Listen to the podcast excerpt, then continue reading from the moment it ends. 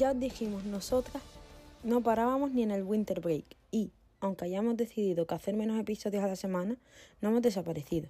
Y esta vez os traemos todas las novedades que hemos ido leyendo y recibiendo de las diferentes categorías.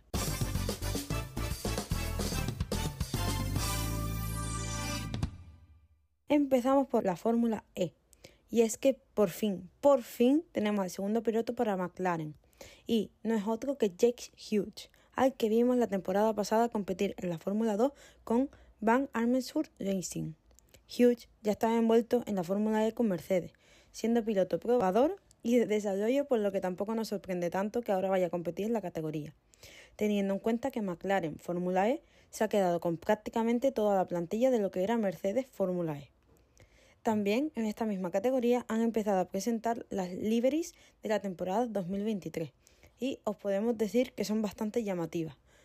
Jaguar ha cambiado su color azul turquesa por el negro y Nissan apuesta por un rojo muy llamativo, mientras que DS y McLaren se quedan con el dorado y el papaya respectivamente. Las malas noticias vienen de la mano de la Fórmula 1, y es que el Gran Premio de China ya ha sido oficialmente cancelado debido a la política de COVID-0 que tiene el país y los tantísimos problemas que le está ocasionando. En esos momentos, el rumor que corre es que Portugal y Portimao podrían ser el sustituto para ese fin de semana pero no se sabe nada aún. Tendremos que esperar a ver qué es lo que ocurre.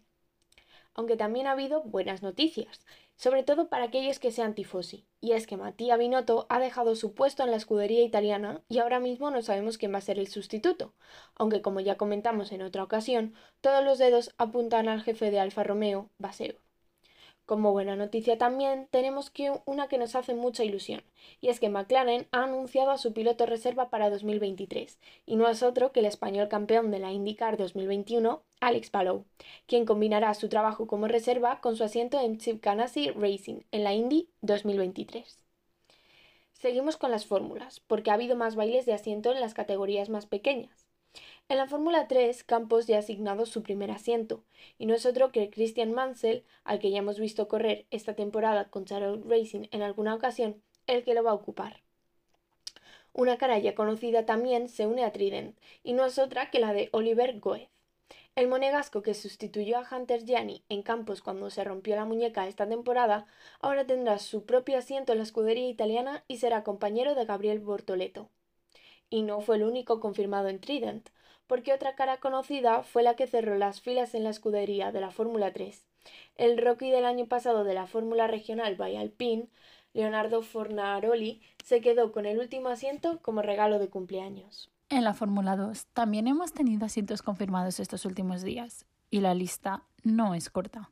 Frederick Besti cambia de ART a Prema y completa así el line-up de la escudería junto a su compañero Oliverman.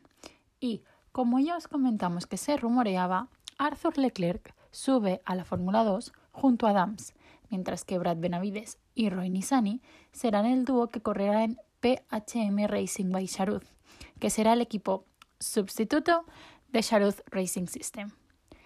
Clement Novalak también cambia de equipo y deja MP Motorsport para unirse a Trident, mientras que Kush Maney completará la alineación de Campos Racing al confirmarlo para 2023 junto a Ralph Boschum. Virtuosi Racing también ha presentado su alineación, que estará formada por dos caras que ya conocemos en la categoría, y no son otras que las de Jack Duhan y Amaury Cordil.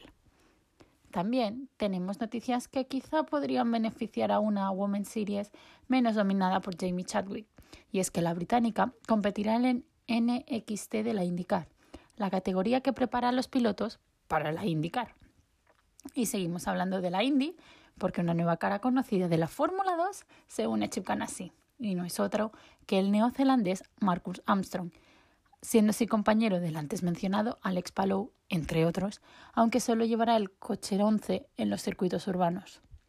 Y en el FRECA también tenemos las primeras confirmaciones de pilotos.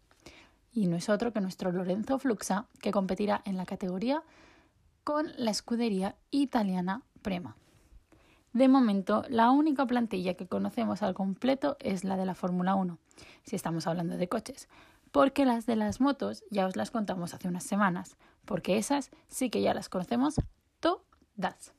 Pero no os preocupéis, que tanto por nuestras redes sociales como en futuros episodios, nosotras os iremos contando todo lo que se vaya anunciando. Nos oímos pronto. Adiós.